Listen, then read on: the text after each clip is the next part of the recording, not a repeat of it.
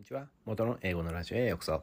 いつもお聞きいただきありがとうございます。初めての方は初めまして、よろしくお願いいたします。ということで、前回のシリーズでは、まあ、海外移住向けの英語学習ということで、まあ、動画配信サービスで十分ですよということ、まあ、その理由トップ3ということでお伝えしていました。まあ、とにかくね、結構海外移住ってなると、めちゃくちゃ英語学習しないとダメなんじゃないかなって思ったりで実際にねツイート見てたらツイッター見てたら海外留学するから例えば TOEIC 満点とか TOEIC 満点の後に英検1級とか言ってる方が結構おられるんですよね。それはもう全くちょっと違ってるかなと思ってましてもったいないなと思ってまして逆の発想で、まあ、留学しながら TOEIC やるとか英検やるとかで留学後に TOEIC やるとか、まあ、そういった順序の方が得かなと思ってますし。で別にねそこまで英語いらないっていうふうなことを言ってました。これをね海外移住そのリタイアの後？あごめんなさいね。まあそこら辺をね深掘りしてました。はい。で今回はまた TOEIC にちょっと関することなんですけども、焦ら焦らなくて大丈夫ですよって。で、 TOEIC 高得点じゃない方がむしろ有利なこと。まあ3つのことですね。で、結構ね、やっぱり TOEIC の社会っていうかね、日本は TOEIC の社会ですよね。会社とかTOEICしてくださいとか言われ始めましたよね。もう何年も前から。で、そういった時に、実際にまあ喋るか喋れないかとか、まあそういった点もちょっとね、深掘りしたいかなと思ってます。はい。とにかくね、1番目、2番目、3番目、とあまあ3つのことということでね、お伝えしていくと、1番目は、英単語を気にしすぎない。なので、まあ TOEICね、高得点じゃない人っていうのは、まあ英単語をね、気にしすぎないかなと思ってまして、はい、そこら辺を深掘りしていきます。で2番目、2番目は、英文法を気にしすぎないっていうことで、やっぱり TOEICやってる方っていうのは、英文法とか、あ、まあ文法ですね。文法を気にしすぎる。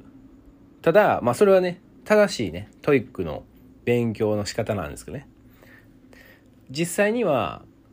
気にしすぎるとかなり不利かなと思ってまして、そこら辺を深掘りしていきます。で、3つ目。3つ目は、まあ、正しいか、正しくないかっていうこと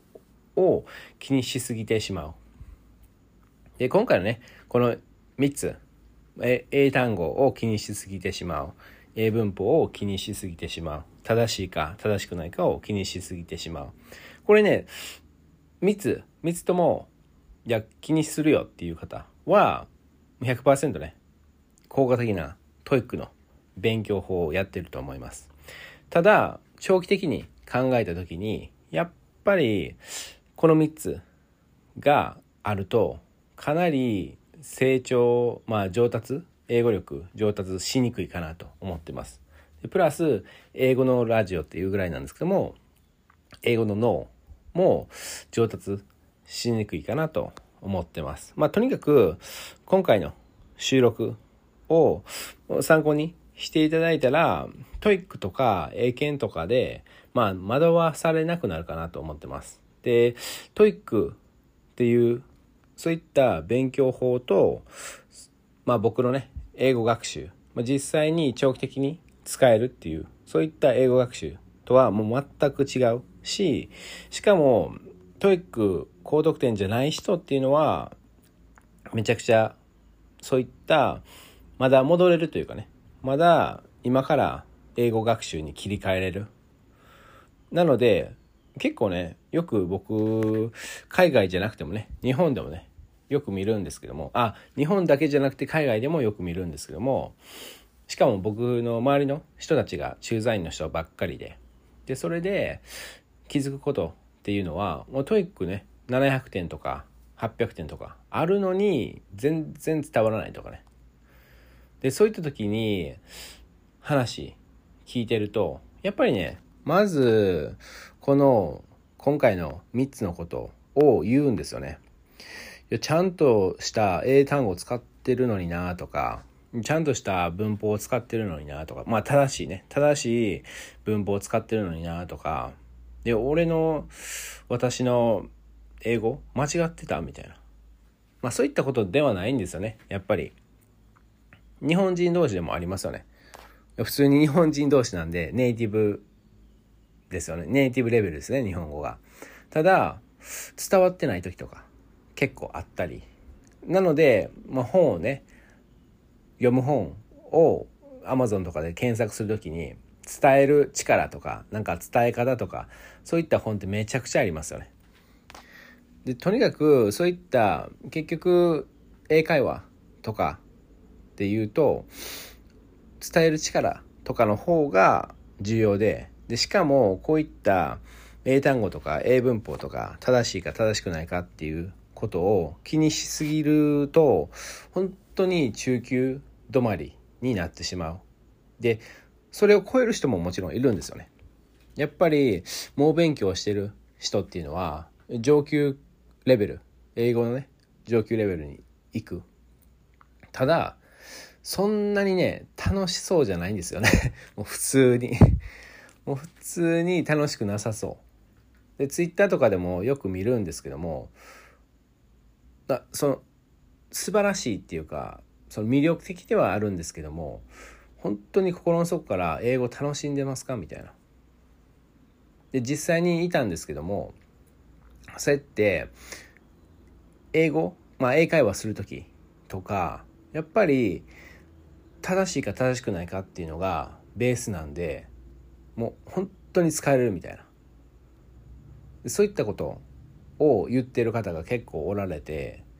で例えば僕の母親ですね。身近な人。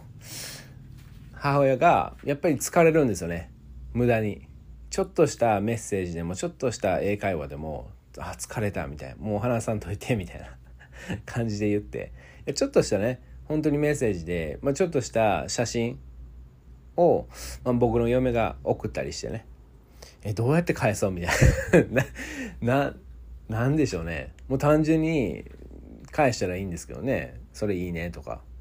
ただやっぱり正しさとかを気にしすぎてでどんな英単語を使ったらいいのかとか気にしすぎてもう単純に楽しめない。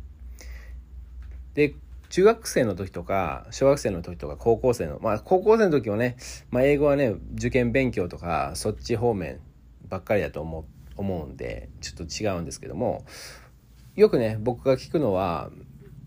まあ、30代の方はなんか何かしら中学校の時に英語やってたり、まあ、学校で中学校で英語やってなくてもなんか自分でちょっと英語を始めたりその音楽を聴き始めたりね。でそういったことをよくやっててでその時は英語めちゃくちゃ楽しかったとか。ただその後、まあ実際に僕の生徒さんでいたんですけども中学校の時は楽しくてただその後はもう全く記憶にないみたいな。で実際にその受験勉強とかやってるんで普通に英語をやってるんですけども全く覚えてないみたいな。でそういったことはもう特に TOEICやってる方で多いんですよね。その結局ね効果的な TOEICの勉強法っていうのは単純にスコアアップですよね。英語学習のことで言うと単純に一番最優先最優先事項っていうんですか最優先することは楽しさなんですね。楽しいか楽しくないか。まずはそこ。その後にどうやったらもっと伝えれるかなっていうふうなこと。伝えやすいかなって。まあそのねキャッチボール。言葉のキャッチボールですね。相手が取りやすいように。で自分が取りやすいようにとか。そういったことを考える。まあそこら辺をね、いろいろ深掘りしていきます。はい。ということで最後までお聴きいただき本当にありがとうございます。元の英語のラジオでした。素敵な一日をお過ごしください。一瞬でもいいなと思ったら、いいね、フォロー、登録、シェアお願いいたします。それではまた。こんにちは。元の英語脳ラジオへようこそ。いつもお聴きいただきありがとうございます。初めての方は初めまして。よろしくお願いいたします。ということで、前回のイントロダクションはいつも通り、123ちょろっとね、深掘りしたりしていました。で、今回の収録では、まあ、 TOEICが高得点じゃない人の方がむしろ有利なこと、まあ3つですね。で、1つ目は、英単語を気にしすぎないということで、結構気にしますよねっていうか、もうそれだけですね。言ってみたら。 TOEIC、TOEICするって決めたら、まずは英単語からですよね。基本的に。まあ文法も英単語も。どっちもなんですけども、まずは英単語何個一日に覚えるかみたいな、そういったことをよく聞くんですよね。で、それは本当に普通に考えていらなくて、例えば、英単語、どの英単語をしようかなっていうふうに実際に考えた時に普通に Google 翻訳使ったらいいですし辞書使ったらいいですしあんまり気にしすぎなくていいかなと思ってて。でよく僕が言ってるんですけどもそうやってビジネス英語そうね。そうやって海外で仕事するとかまあ日本の外資系だったらもしかするとね結構難しい英単語を使うことになるかもしれないんですけども基本的にビジネス英語そのねビジネスっていう環境だったとしてもそんなね難しい英単語は無駄に使わなくていいで使ってる方が嫌がられるとかそういったこともあるんですよねもちろんね弁護士さんとかそういった硬い言葉を使わないとダメっていう環境にいる方は使わないと問題になる。まあ、それは本当にわかるんですよね。まあ、日本語でもそうあ、日本でもそうですよね。弁護士さんはそういった硬いというか、まあ、しっかりとしたというか、とにかく勘違いがない、そういった言葉をちゃんと選んで使わないと問題になる。まあ、クライアントからね、訴えられたりね、するケースもありますよね。ただ、そういった弁護士とか、それレベル未満、それ以下、あそのね、弁護士ではなかったら、全然普通のね、会社員とか、まあ僕みたいね、会社員みたいな人であれば、全然いらないですね。難しい英単語。っていうか、使う方が、まあ先ほど言いましたけども、嫌がられるというか、なんでわざわざ使ってるのっていうか、その他で言うと、結構ね、距離を置いてるのかなっていうふうに外国人さんに思われたりね。ただ、プライド高い人とかは、無駄に、そうやって、英単語、難しいの使ってたり、 TOEICをやってる方は、まあ、難しい英単語を覚えないとダメですし、使わないとダメですし、で使わないとね、そうやって反復練習みたいなことをしないと忘れてしまうし。で、そうすると、結構ね、外国人さんの方が疲れる。まあ、例えばで言うと、弁護士さんとずっと話してたら疲れませんかね？まあ別に話すことはそこまでないと思うんですけども、例えば弁護士のドラマとかをぶっ通しで8時間とか見たら疲れませんかね？まあもちろんね、そんな難し、難しい感じで、弁護士の、その、弁護士系のドラマ作られてるわけじゃないんで、普通にドラマとかだったらいけると思うんですけども、例えば、弁護士さん向けの、そういったケーススタディみたいな事例、過去にあったそういった事例とかをインターネットで検索して読もうとするとかなり気合い入れて読まないと最後まで読めないんじゃないですかね。で、そういったことで結構疲れるんですよね。外国人さんもそうで、もう別にね、100歩譲って職場だったら、まあいいかなとは思うんですけど、ただ、特に、その、仕事の後で食事する時とか、そういった時は、なんかもっとね、砕けたというか、まあ簡単な、シンプルな英単語だけを使わないと結構ね距離を置かれてるって思われたりなんかリラックスできないっていうかねなんかそんなすごくプライベートなパーティーとかに誘われないとかあれなんでやろうみたいな。ちゃんとしたねしっかりとした難しいというか、まあ、プロフェッショナルな英単語っていうかそういうのをね、使ってるのにとか。逆に、 TOEIC高得点の人は、まあ逆にというかね、 TOEIC高得高得点の人は、もう難しい英単語かさえもわからない。でそういった人も結構いるんですね。自分的にはもうずっとね、 TOEICの勉強して、で、それがもう当たり前みたいな。で、難しいとか難しくないとか、そこまでわからない。で、そういった人は特に、外国人、あその、外国人からすると難しいけど、日本語的には簡単みたいな。そういった言葉もあったりするんですよね。例えば、ちょっと今パッと思い浮かばないんですけども、日本では、まあ、小学校の時に覚えるようなことでも、海外では、小学校では覚えないとかね。そういった言葉もあったりするんですよね。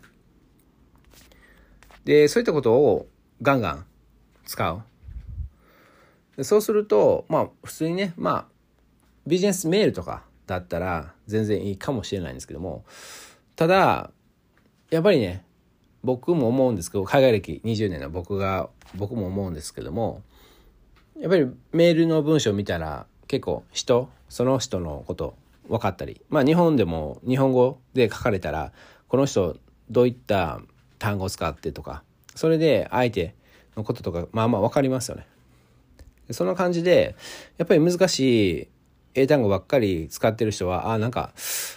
頭硬いなとか、別にね、頭硬くても全然いいんですけども、ただ、なんかそこで、まあ印象っていうのが、まあ植え付けられるというかね、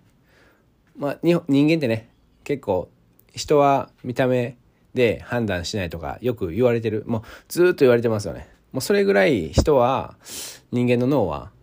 もう人、判断してしまう。メールでも同じで。まあ別にね、あ出会った時、まあ実際にね、その面談っていうかね、ミーティングで出会った時に、あ、この人全然メールのそういったすごく硬い感じではないんだって。それはそれでね、記憶に残りやすいんで、それはそれでいいんですけども、ただ、例えば A さんは、まあ、ちゃんと外国人さんが使うような英語を使って、それでメールしてくる。で、B さんは、もう硬い感じで、まあ、 TOEIC マックスしてますみたいな。で、そういった方で、なんか無駄に難しい英単語が使われてたり、どっちの人と会いたいかっていうと、やっぱり A さん、本当に適切な英単語を使ってて、無駄に難しい英単語を使ってない。そういったことも結構実際に影響してくるんですよね。まあ特に営業さんとかね。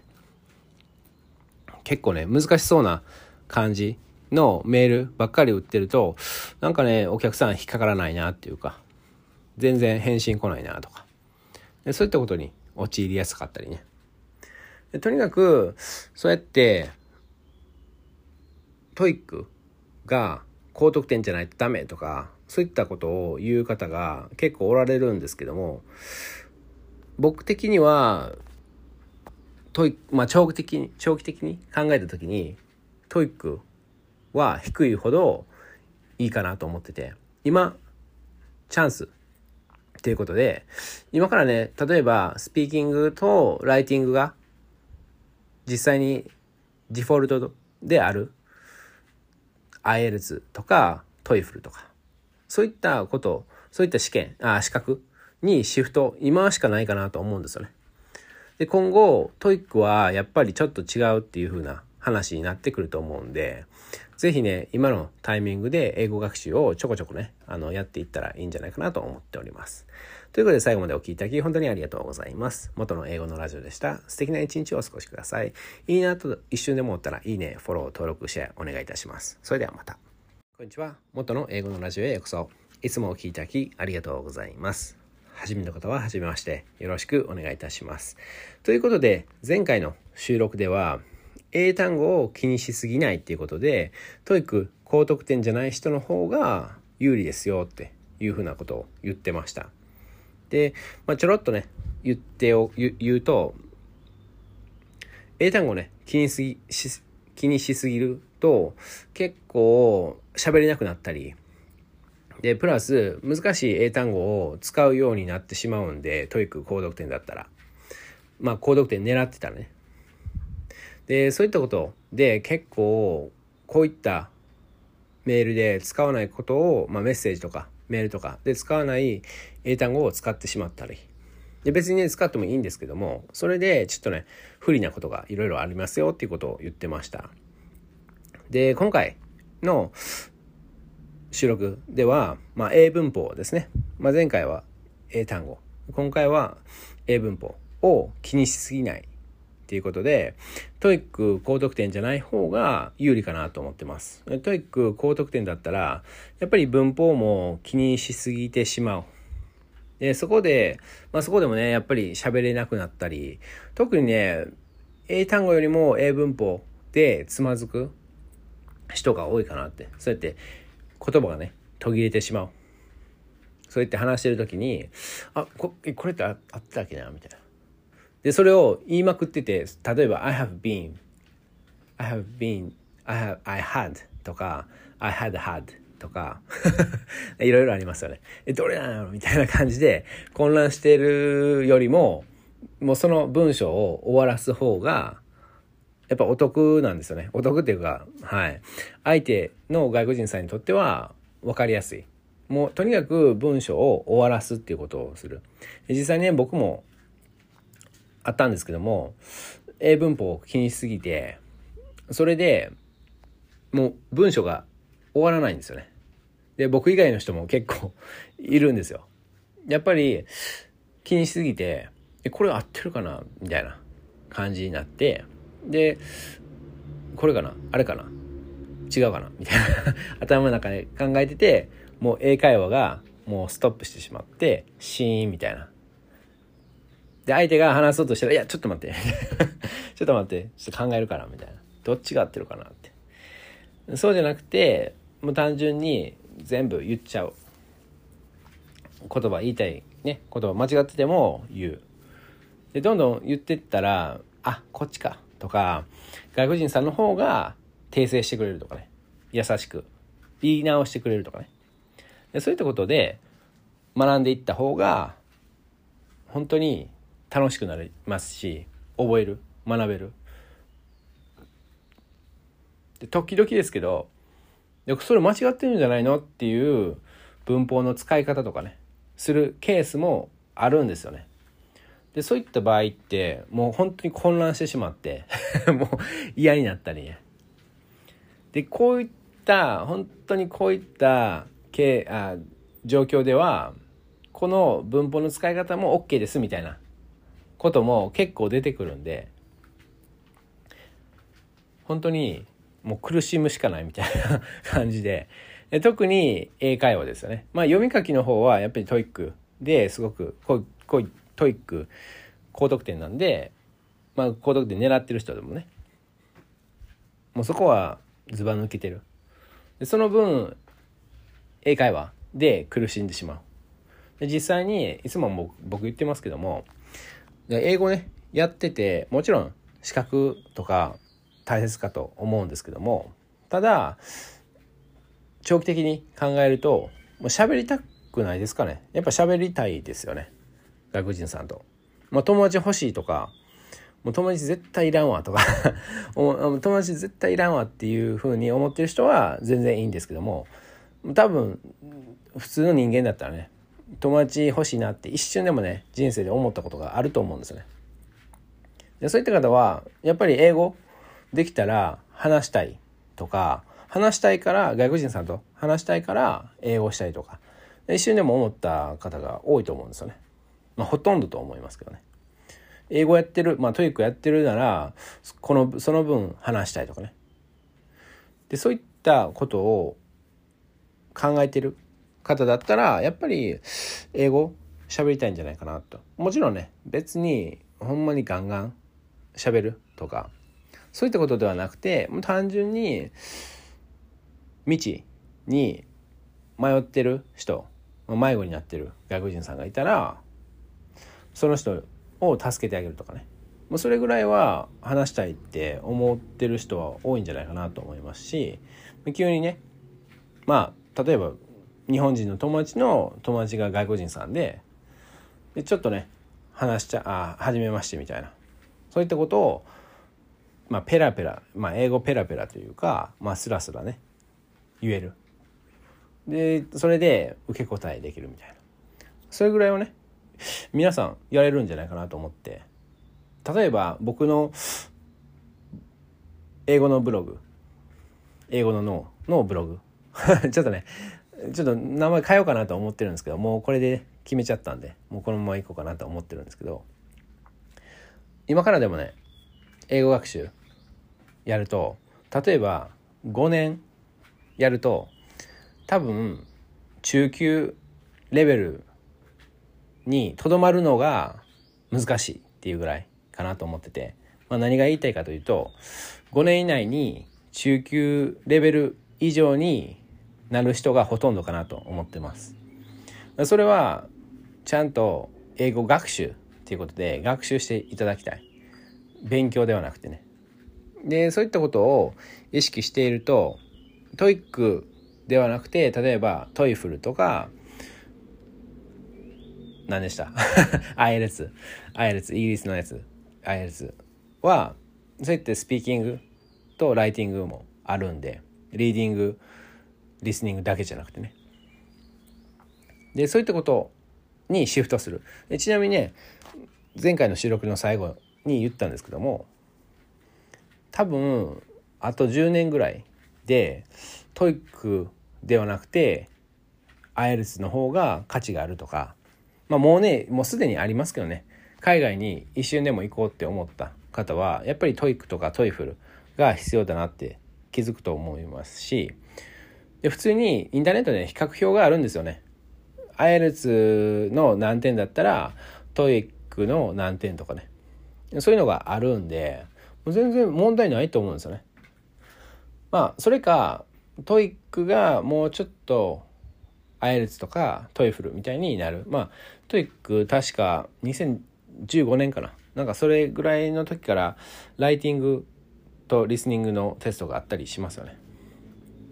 それがデフォルトになってくるかなと思ってて。なので多分10年以内とか5年以内とかで TOEIC もリスニングライティングやりますみたいな。デフォルトでやりますみたいな。ことになるんじゃないかな。そう考えた時に今から僕のブログを参考にして外国人さんの友達作ろうか作ってみようかなとかそういったことにシフトしていくとかなり有利かなと思ってますけどね。なので、まあ単純に TOEIC ではなくて、 IELTS とか TOEFL を今からターゲットにまあシフトする、 TOEIC、TOEIC からシフトすると、かなりね、5年以内に、またね、TOEICが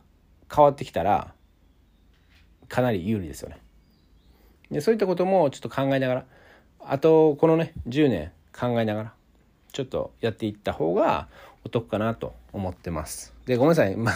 結構ズレズレになってしまってるんですけども、まあ、とにかく、英文法を気にしすぎてしまう人が多いんですよね。やっぱり TOEIC高得点だったら。まあ、狙ってたらね。狙ってたり、まあ、 TOEIC高得点の人ですよね。で、それはやっぱり不利かなと思ってて、特に英会話。で、英会話だけじゃなくて、普通にメールのやり取りでも、メッセージのやり取りでも、ビジネスメールだったとしてもそうやってシンプルな英単語英文法を求められる時が多いんで、はいまあ、そこら辺をねちょっと気にしていただきたいなと思っております。ということで最後までお聴きいただき本当にありがとうございます。元の英語のラジオでした。素敵な一日をお過ごしください。いいなと一瞬でも思ったらいいね、フォロー、登録お願いいたします。ではまた。元の英語のラジオへようこそ。いつもお聴きいただきありがとうございます。初めての方は初めまして。よろしくお願いいたします。ということで、前回の収録では、英文法を気にしすぎないっていうことで、まあ、とにかく高得点ではない人の方が、やっぱり英文法をそこまで気にしすぎないんですよね。で、そっちの方が有利かなと思ってます。で、これは英会話だけじゃなくて、メッセージのやり取りとか、ビジネスメールだったとしても、やっぱりね、そういった文法を気にしすぎて結局メール送れなかったりメッセージ送れなかったり。で別にね間違ってもいいんですよ。本当に。まあそれそれ系をねちょっとね深掘りしていきました。はい。で今回3番目ですね。3つのこと3番目で正しいから気にしてしまう。まあ気にしすぎてしまうっていうことででこういうとにかくね高得点とか高得点を狙ってる人とかはやっぱり正しいか正しくないかを気にしすぎてしまう。でそれは本当にね TOEIC高得点取ろうとしてるんだったら当たり前ですしそれは本当に TOEIC的には正しいんですよね。本当に花花丸。ただ普通に英会話するとか実際に外国人さんとメールのやり取りするとかメッセージのやり取りするとかそういった時にやっぱり正しさを気にしすぎると喋れなくなったりするんですよね。なので TOEIC高得点じゃない人の方が有利かなと思ってます。で前回の収録では TOEICでもそのデフォルトで、ね、基本的にリスニングとリーディングだけじゃないですか。でそこが多分10年以内に変わってくるんじゃないかなと思ってまして。そこにまあすでにね確か2015年ぐらいにもうライティングとリスニングのテストが TOEICでも受けれるみたいななったと思うんですけども。それがデフォルトの TOEICのテストに入ってくるんじゃないかなと思ってて。でそうすると結局 TOEICも IELTS とか TOEFLみたいになって実際に皆さんね英会話しないとダメとかね。 TOEFLね確かそういったネット上でオンラインでそういったスピーキングテストみたいな感じでその面接官面接官っていうかな？その試験官っていうかその TOEFLの人と話すみたいなやりますよね。IELTS はオンラインでやってるかちょっと分かんないんですけどもそうやって実際にスピーキングテストもあるので、何分でしたかね？ちょっと忘れたんですけども、まあまあ15分とか喋るんかな？確か。で、とにかく、そうやって、なるかなと思ってて。であれば、今からもうね、これとにかく高得点じゃないし、って言い方はちょっとあれですけども、今からね、 TOEICではなくて、 TOEFLとか IELTSにシフトしていった方がその資格っていう面でもお得かなと思ってます。ちなみにね外国人さんからすると TOEIC英検っていうのはどういうことみたいな感じなんですよね。何それ？みたいな感じで。えでスピーキングテストがないの？みたいな。ライティングテストがないの？え何それ？それ意味あんの？みたいな感じなんですよね。でそこで「アイレツ持ってますよ」って「トイフル持ってますよ」って言ったら「あ喋れるんだね君」みたいな。実際に喋るんだねみたいな。でそのね例えば言葉のキャッチボールっていつも言ってますけどもあその野球の、まあ、キャッチボールのことを勉強だけじゃなくて実際にキャッチボールできるんだねみたいな感じ。でとにかくそうやって今シフトしていくとそうやって無駄に正しいか正しくないかとかそういったことじゃなくてとにかく英会話しようとかまあそのね言葉のキャッチボールしようとかそういったことをにシフトできるんでかなり有利かなと思ってます。今 TOEICね高得点の人とか TOEIC高得点狙ってる人とかは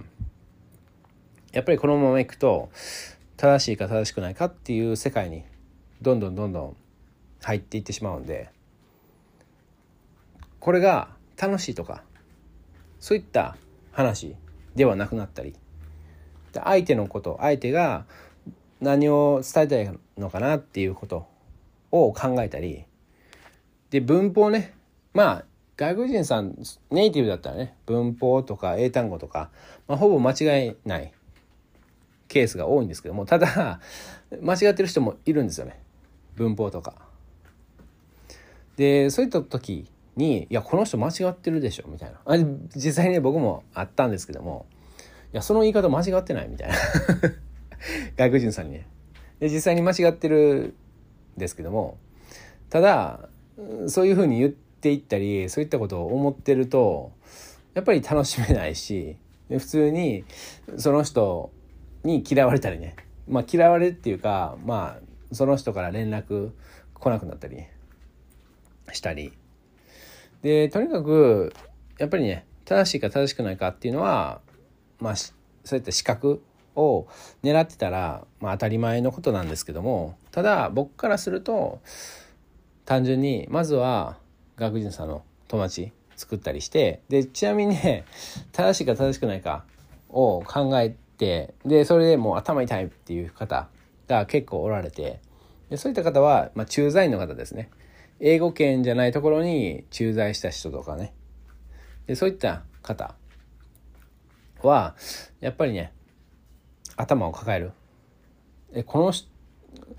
英語圏じゃないと、まあ、特にね例えば僕はバンコクタイに住んでるんですけどもそれ間違ってるでしょみたいな。もう今はねもう何が何がね間違ってるかもわからん。もうねもう伝わればいいとかあ伝わればいいっていうかあのもうそうやって書いてくれるだけでいいみたいな。メールをくれるだけでいいみたいな。結構ねそれそのまあ僕はねさすがに海外歴長いんでそういったことは言わないですけども結構日本人の人はいやそれ間違ってるでしょみたいな。言ってしまったり言いかける人いやそれ言ったらダメ みたいな僕が止めたりね。止めたりまあそのねその現地の人がいない時に僕に聞いてきたりね。これって間違ってるよねみたいな。僕は即答して「はい。はい間違ってますね」でそれでね全力で間違ってる方が気持ちいいっていうかね。微妙に間違ってる方がなんか面倒くさいっていうか。あこれは完全に間違ってます。みたいな。はっきり間違ってくれてて嬉しい。ありがとうっていう感じ。で微妙に間違ってるのは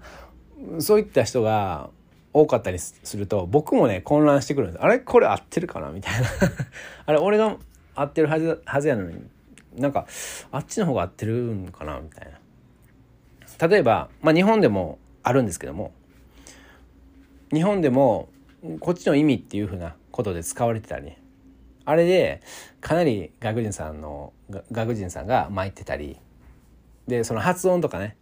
もうめちゃくちゃ日本語発音で言ったりね、まあ、特にね、まあ、いつもね皆さんも知ってると思うんですけどもマクドナルドっていう発音はもう外国人さんからすると頭が痛くなる。例えばで言うと日本でも方言マックスの方言方言マックスの人の話をずっと聞いてたら頭痛くなりませんかね。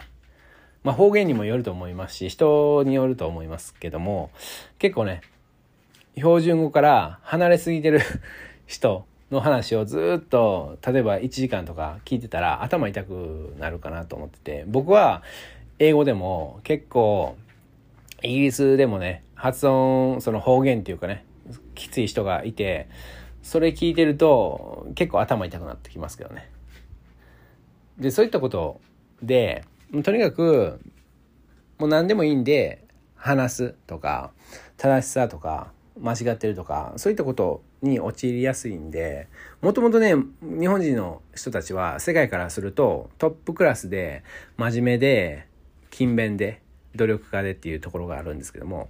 本当にね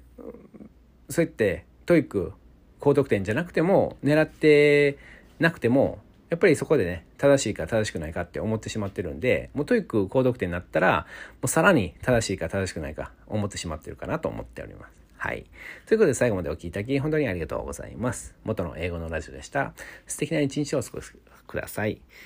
いいなと一瞬でも思ったらいいね、フォロー、登録、シェアお願いいたします。ではまた。こんにちは。元の英語のラジオへようこそ。いつもお聴きいただきありがとうございます。初めの方は初めまして。よろしくお願いいたします。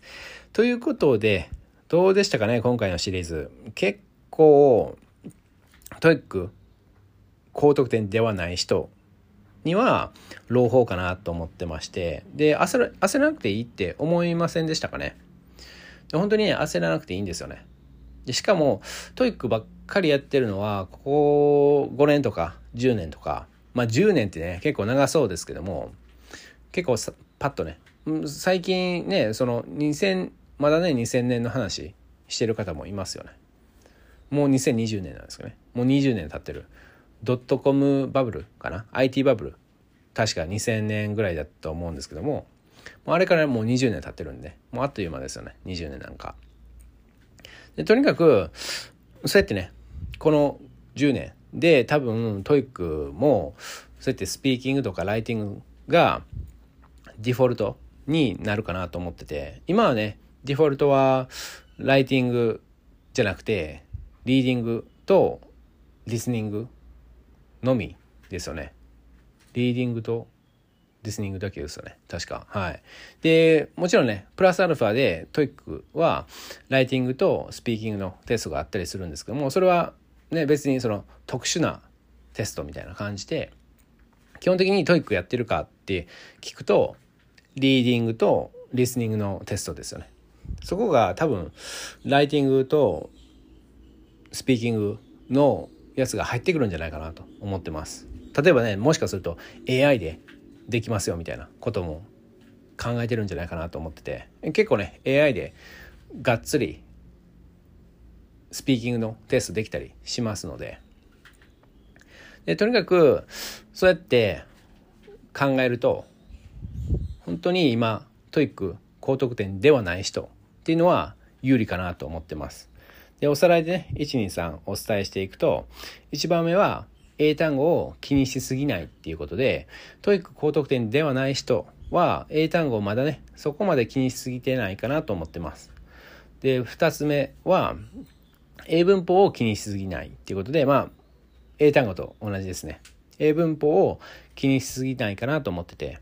で、 TOEIC高得点の人は、やっぱり英文法を気にしてたり、英単語を気にしてたりするんですよね。で、そう考えると、やっぱり、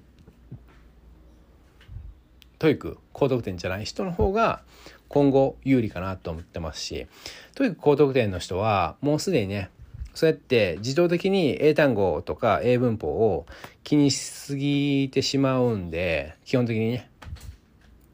なので、結構ね、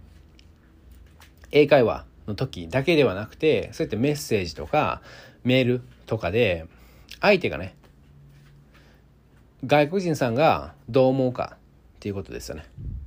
で、気にしすぎてると、やっぱ外国人さんの方にも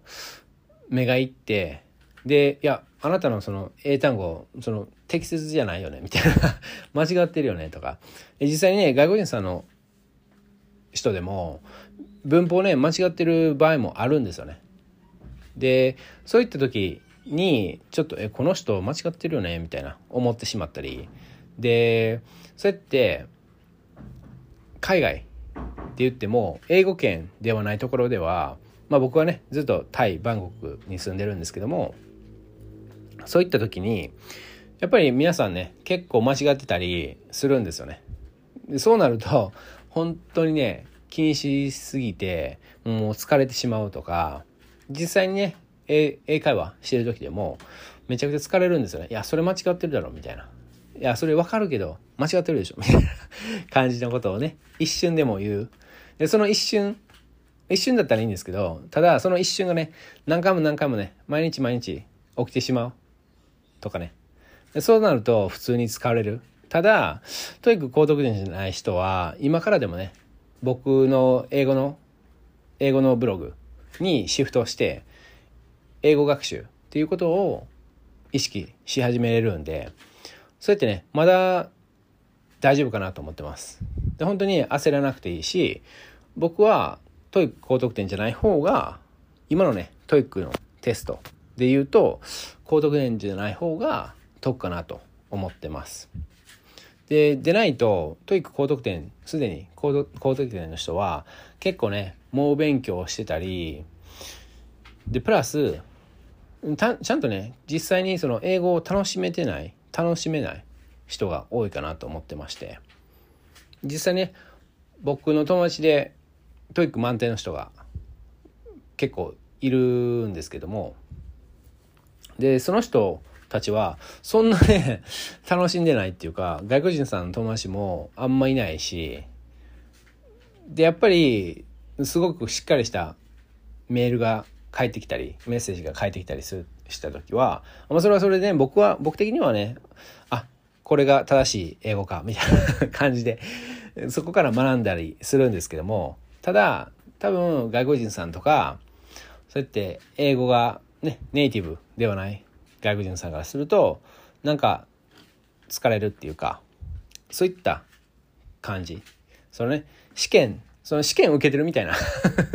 感じになってしまう。その受けてる方がね受けてる方がなんかこれってなんかねなんかのテスト？みたいな。そのなんかね TOEICのリスニングテストが始まったかなみたいな感じで。でやっぱり気にしすぎてしまうんでちょっとね違う英単語を使ったりちょっと違う英文法を使ったりするとその外国人さんのねネイティブの人でもネイティブじゃない人でも使うとピクッみたいな。眉毛がピクピクつくみたいな感じでピクピクしてしまう。でそれが溜まっていくとやっぱね結構ストレスになったり。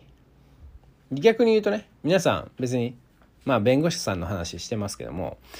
逆に言うと皆さんね別に弁護士日本人の方で弁護士の人が結構結構稀ですよね。そんな全員が全員弁護士っていうわけではないし。で弁護士の人の話ずっと聞いてたら疲れませんかね？なぜかというとちゃんとした言葉まあそういった文法とかそういったしっかりとした言葉で弁護士さんを話さないと問題になるからですよね。で例えばまあ新聞とかまあ別にねニュースニュースはねニュースはそこままあしっかりとしてますけども一応ねなんか子供でも聞けるみたいな感じにしてくれたりしますのでニュース番組とかはちょっと違うかなと思って思って。ニュース番組番組でも疲れる人っていうのはいるんですけどもうそれ以上かなと思ってて。